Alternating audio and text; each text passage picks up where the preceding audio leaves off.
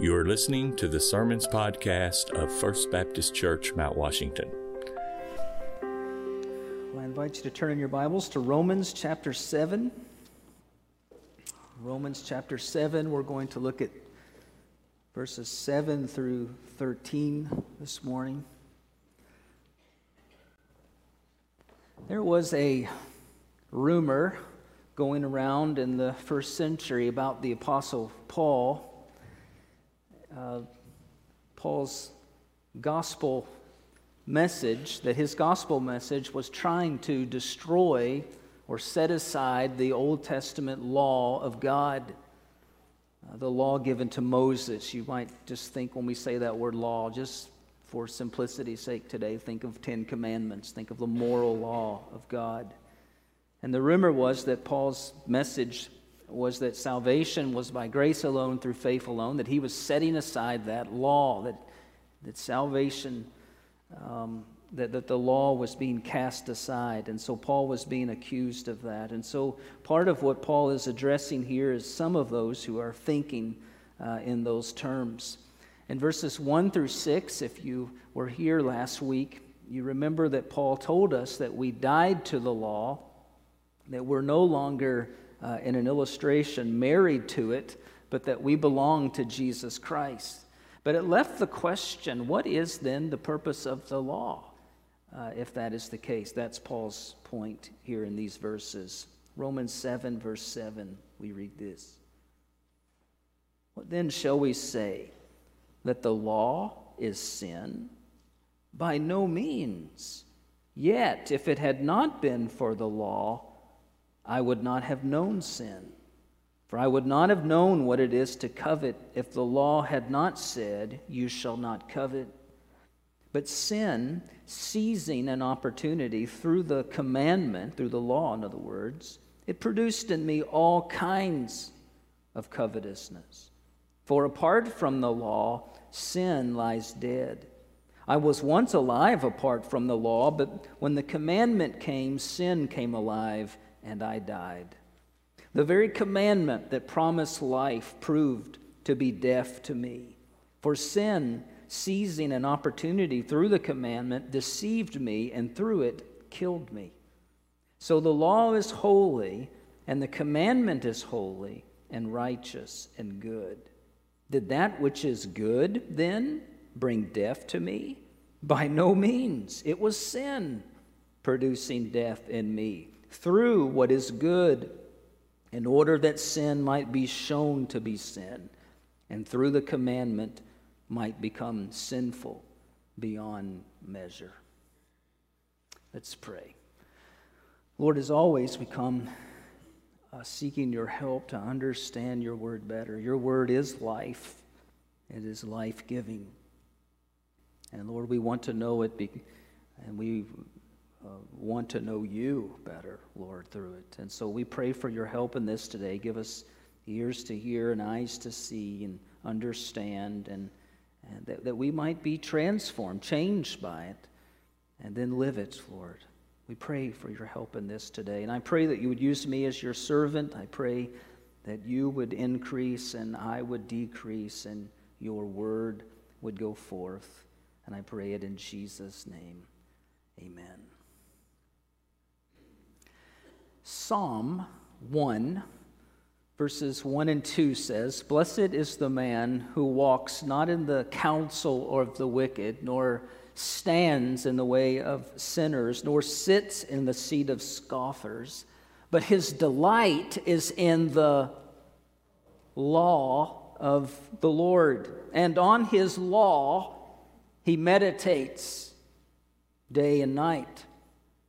Psalm 19, verse 7 says, The law of the Lord is perfect, reviving the soul.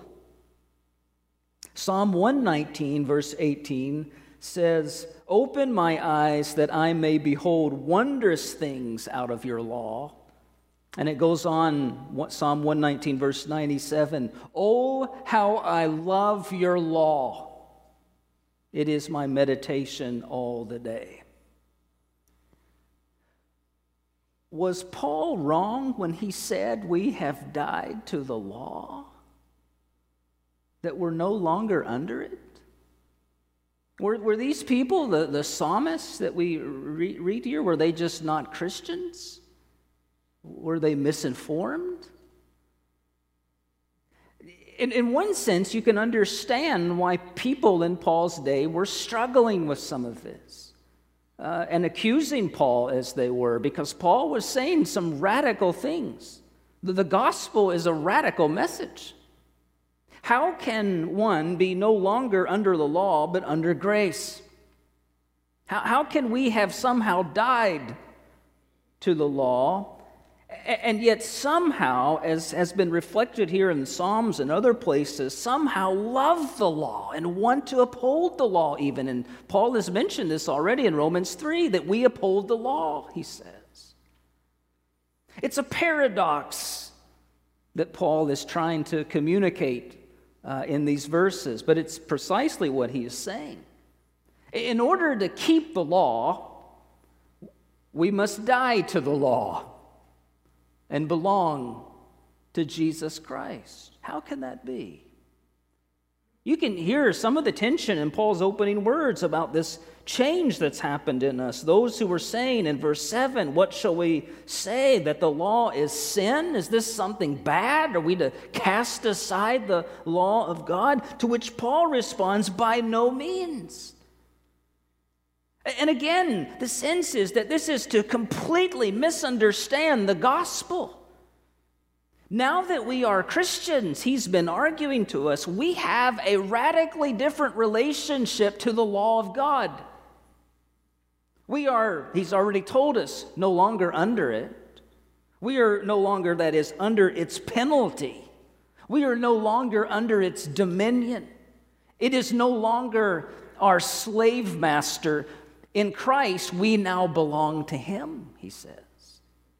Something has happened though, in this. Something has happened in, in us, in our hearts, when we came to know Jesus Christ as our Lord and Savior.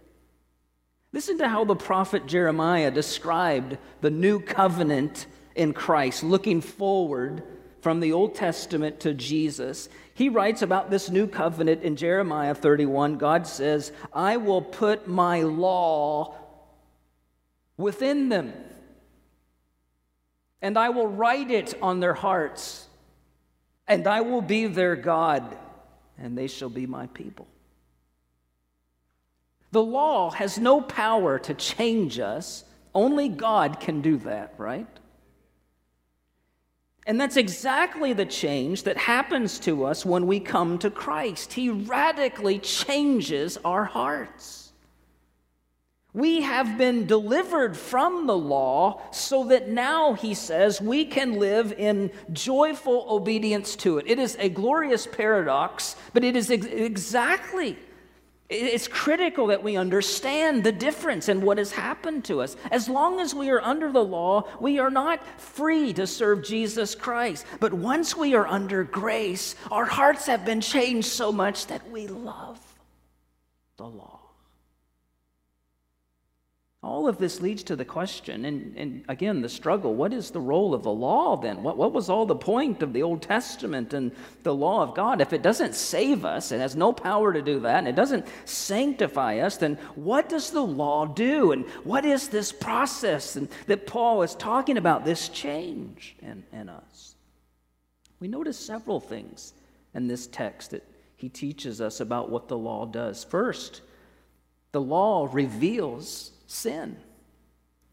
It reveals sin. That's what he says. What shall we say then? Verse 7 that the law is sin by no means, yet, if it had not been for the law, I would have not have known sin.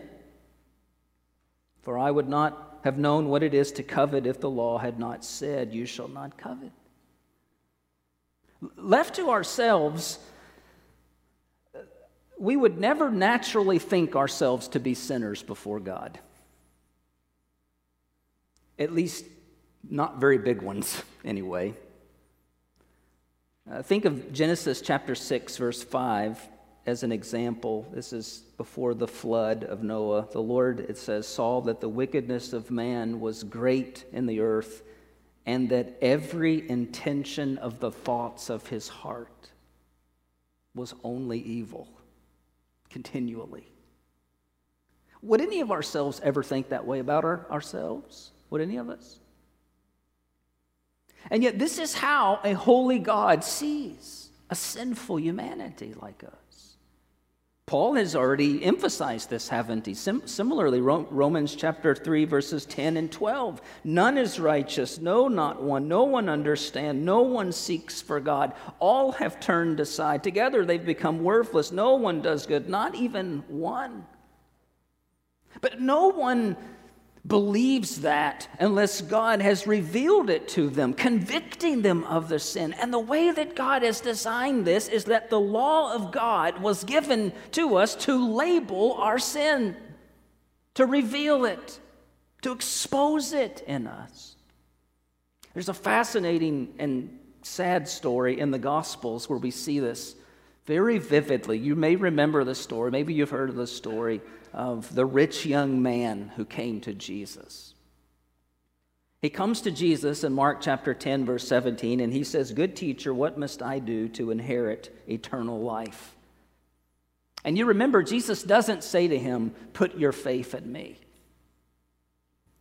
He says to him this You know the commandments do not murder, do not commit adultery, do not steal, do not bear false witness, do not defraud, honor your father and mother. He, he shared with him the law. If you perfectly obey all of them, you will have eternal life. And astonishingly, you remember what the young man says, Mark 10 20. He says, Teacher, all these I have kept from my youth. In other words, give me something else because I've obeyed all of these perfectly. I'm not a sinner at all. And so, what does Jesus do? He gives him another new commandment, right? No.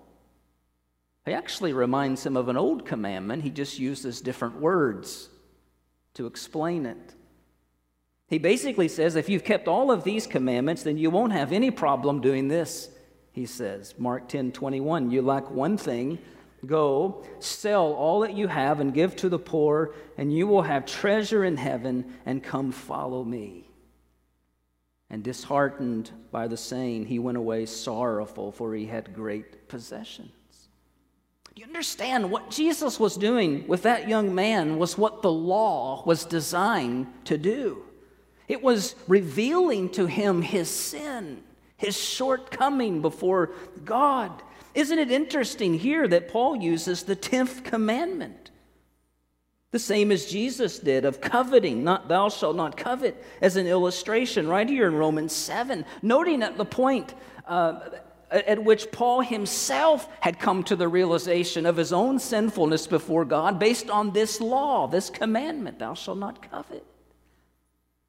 We know how Paul thought of himself before his salvation. Philippians 3 tells us by his own testimony, Paul thought that he was a very moral man. He was a very good man. He was going around at that time, he was hating Christians and killing some of them, but he was devout in law keeping, in the moral law. According to Philippians chapter 3 verse 6, Paul thought that he was faultless, he was blameless. He's just like the rich young ruler, uh, if you will. It was only as the weight of the law began to work on him that Paul saw himself as a sinner, and conviction came to him on just this, this point on coveting. It's interesting, of all the Ten Commandments, Paul could have selected this. He selected this one partly because of his testimony, but I think also partly because it's, this was the one commandment of God that was focused solely, really, on your motivation, on your heart. Coveting something is an internal act, isn't it? It's not an external act. It was if Paul was saying, when I realized the law of God has to do not just with my actions, but even with my attitudes, like lusting for something I don't have. I, I realized that all of my self righteous acts were worthless because I was filled with these sinful desires. That's true conviction of sin, isn't it? It's not just your behavior that's sinful, it's your heart.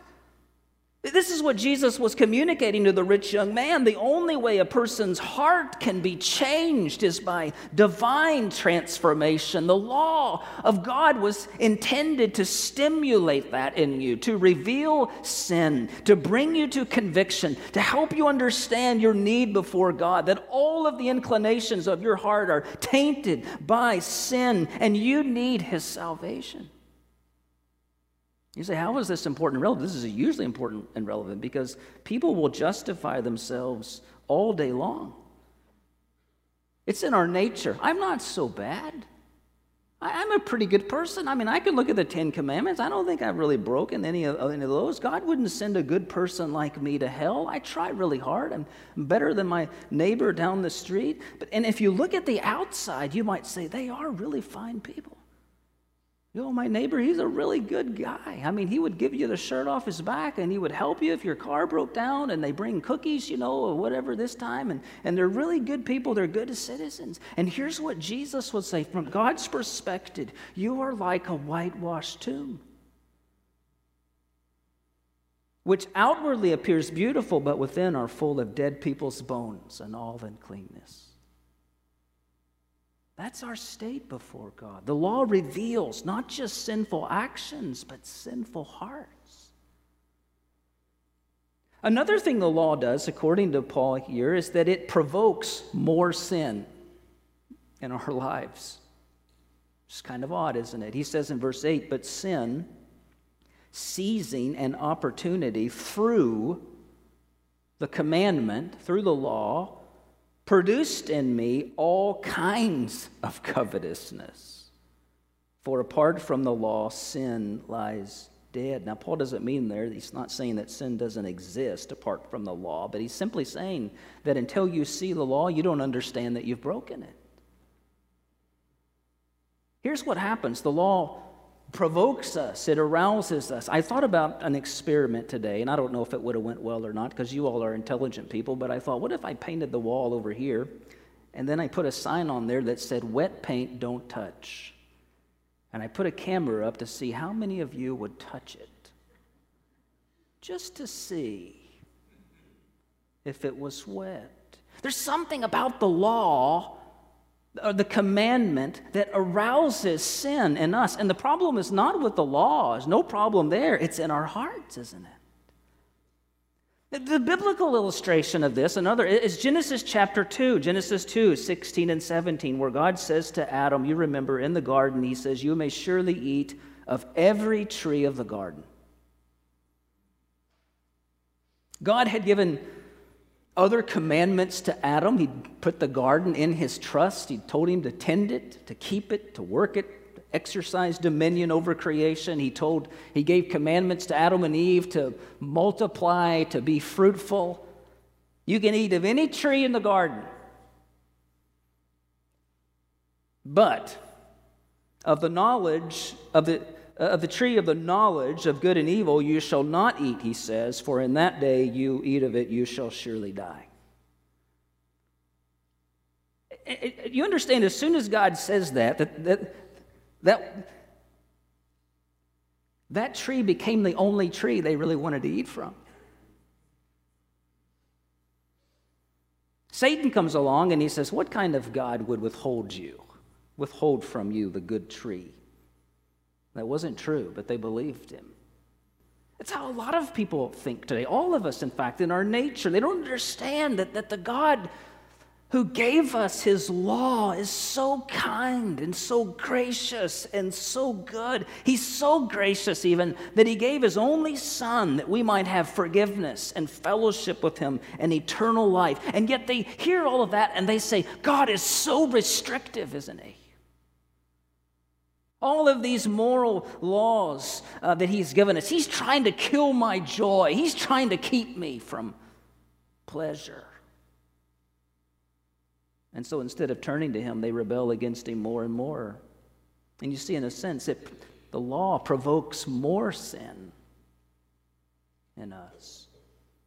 The problem is not with God, again, and it's not with the law, but it's with our sinful hearts, right? Ferguson reminds us of a very old story from uh, a Christian a long time ago, St. Augustine, and his book Confessions. He tells about a time when he was 16 years old, and he went to this orchard that was owned by a neighbor. And uh, he stole some pears from that orchard. And in later years, he became very reflective about this. He kind of analyzed it, what was going on in his mind and, and his heart at the time. And he writes this. He says, Actually, he says, the pears that we had in my own backyard were better tasting than the pears in that orchard that I took from. Far better, he said. He said, we, here's this, what he says We didn't steal them because they were juicier or bigger. The only reason we stole them was because they belonged to somebody else and we weren't supposed to have them. And then he says, the pleasure lay not in the taste, but in the sin. That's how we are in our sinful state. That desire to steal was awakened by the prohibition not to do it. That's what Paul is saying. The law provokes sin. It shows us how strong it is in our on our lives, how sinful we really are. Notice it says it released on all kinds of covetousness in him. He recognized it. And at that point, you see, sin will either harden you toward God, you will keep going, you will put your fist and you will keep going in that direction away from Him or it will bring you, thirdly, uh, to condemnation for sin, or what we might call, Boice calls, but perhaps even better. He says it will bring us to an end of ourselves. It brings us to the end of ourselves. This is Paul's testimony, verse 9. He says, I was once apart from the law, but when the commandment came, sin came alive and I died. The very commandment that promised life proved death to me. For sin, seizing an opportunity through the commandment, deceived me and through it killed me.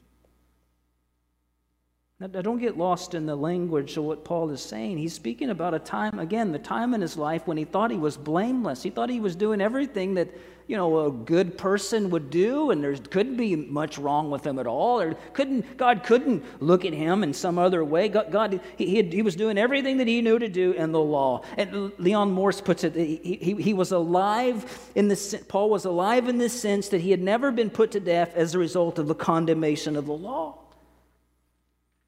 But then you see, the commandment came, and it's like there was awakening in him. All of a sudden, through the conviction of the law of God, Paul realized how sinful he was. He knew what the law said, thou shalt not covet, but it had not begun to understand it. It was only when, when he realized he was guilty of having broken it that God was convicting of them, and that actually the desires that he had had manufactured that he wanted to keep the law. Actually, he wanted to break the law. It produced all kinds of covetousness, desires in, in him. He saw how hopeless his condition was, and by his own testimony, it left him undone, dead, killed, and most importantly, ready to receive Jesus Christ as his Savior.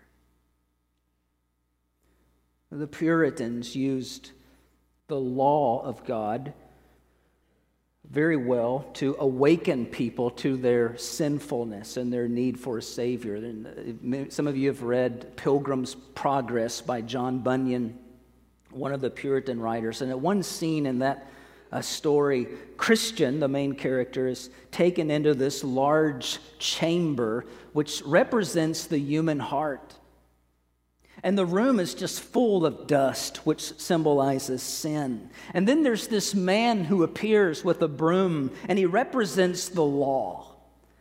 And he starts to sweep and he stirs up so much dust in the room that Christian is almost suffocated. He almost dies because of all of the dust and the dirt that's flying around. This is what the law does. It's like a broom that stirs up sin with the, the good intention of enabling you to see what a sinner that you are and what a Savior that you need. This is Paul's answer to is the law sin? It, it, are, are you kidding me? He says.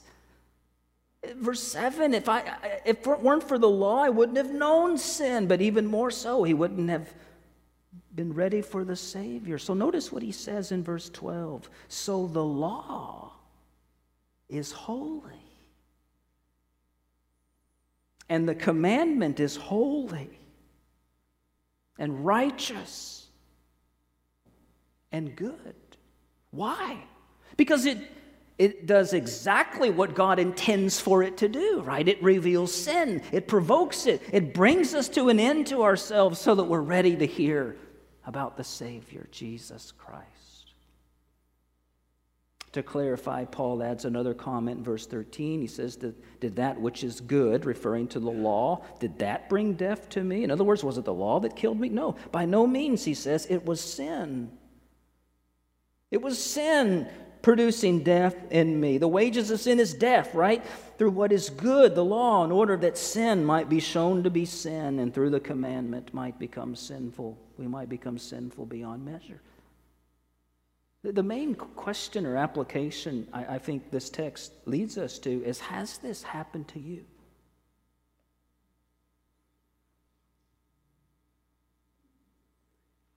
I think there may be a whole lot of people like the rich young man, and perhaps even like Paul before he was saved.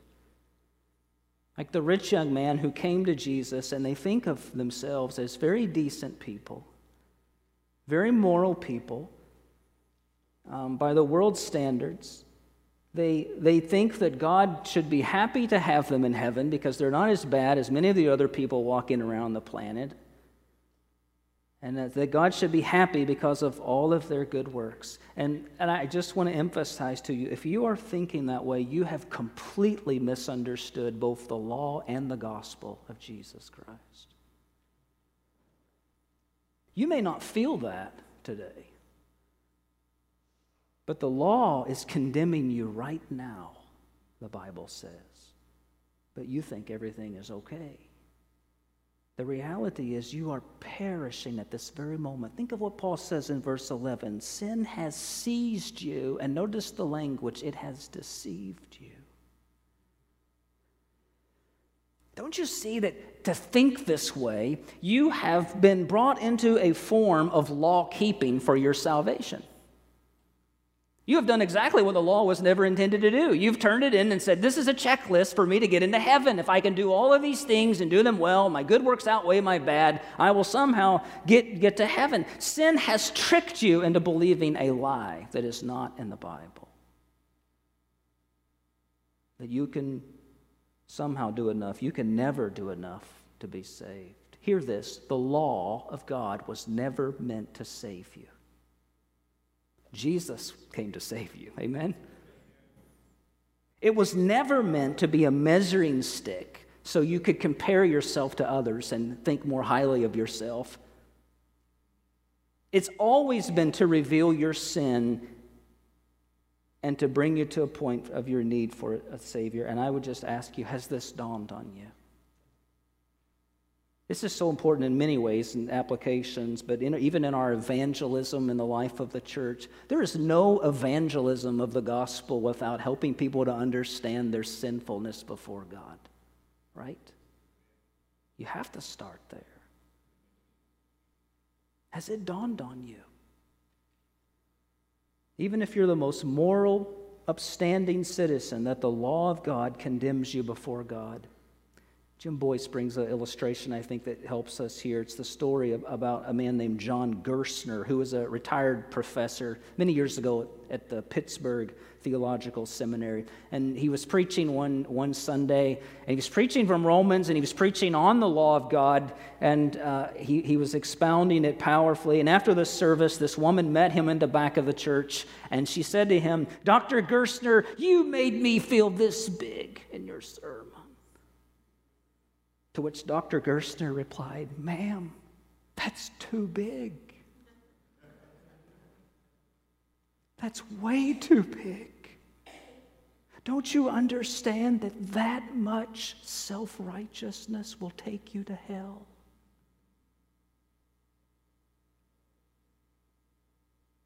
Hear that, friend. Hear that. Just one thing that you lack, Jesus told the rich young man. The law reveals and provokes sin, it condemns sin. But Jesus Christ can save. By his righteousness, not yours, by his righteousness alone we are saved. Because here's the good news of the gospel Jesus Christ came and he kept the law of God perfectly on your behalf and my behalf. And then he died to pay the penalty of all of the law breaking that you and I have done. That's the gospel. Won't you hear that today? Won't you believe that today? Receive his righteousness. You come to him in faith and he gives you his perfect righteousness. That is our only hope to be saved. Now, for those of us who have trusted Christ, this strange and glorious thing has happened to us. Yes, Paul's been describing it from lots of different angles. We died to the law. We, we're no longer married to it. We belong now to Jesus Christ. But in doing this, our hearts have been so dramatically transformed that this law of God and that we once were condemned by and we once despised and we loved to rebel against that something has happened to us so radically in salvation that God has now wrote his law on our hearts. He has done something for us that we could not do for ourselves. He has transformed these rebellious, stubborn, dark hearts to now turn into people who can say with the psalmist, Oh, how I love your law. I love your law. We look around today, we see how people are wrecking their lives because they're going against God's law but our hearts have been changed.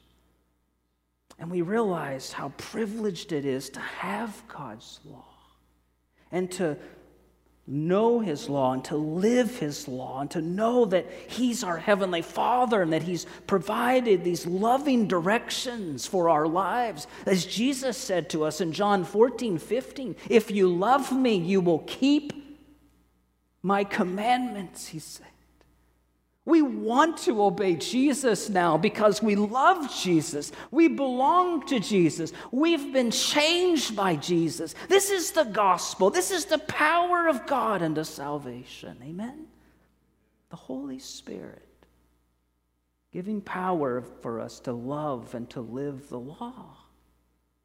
And as we grow as Christians, we grow in our sanctification by this relentless pursuit of obedience to God's word, to the words of a, verse 12, holy, righteous, and good God, whose law is just like him, holy, righteous, and good. So, the application for us today as Christians is are you joyfully giving yourself in faithful obedience to His Word? Is this desire that as a fruit of transformation? Is it in you? Or are you giving yourself in this direction? If we've been truly changed, we will not be saying things like what, what they're saying here in, in Romans 6 and 7. Well, can I go on sinning so that grace can abound? What are you talking about? Oh, can I just do away with the law of God? Well, what are you talking about? Don't you realize what has happened to you, Christian? What a great song of response we're about to sing this morning. And it's one that expresses uh, clearly the, the testimony of someone who has died to sin and to the law, who has been raised to walk in newness of life. Give thanks to God today as you sing. And if you know Him, give thanks to Him as you sing this. That this is your testimony. And then the last verse of the song is a great prayer of commitment. And I hope that you will sing this the, as well in the power of the Spirit. It says, Now, Lord, I would be yours alone and live so all might see the strength to follow your commands could never come from me. Oh, Father, use my ransom life in any way you choose. And let my soul forever be my only boast is you. Hallelujah. All I have is Christ. Is that your story today? Father, we thank you for your word. Please help make these things clear to us today. And we pray certainly for our friends and neighbors who might be here listening to this today who perhaps have been mistaken, Lord, greatly, thinking that by keeping the law and doing good works that they're somehow going to save themselves. Open their eyes to see Jesus today. His cross, his perfect life, his sacrificial death, that they would look to him as their Savior and Lord.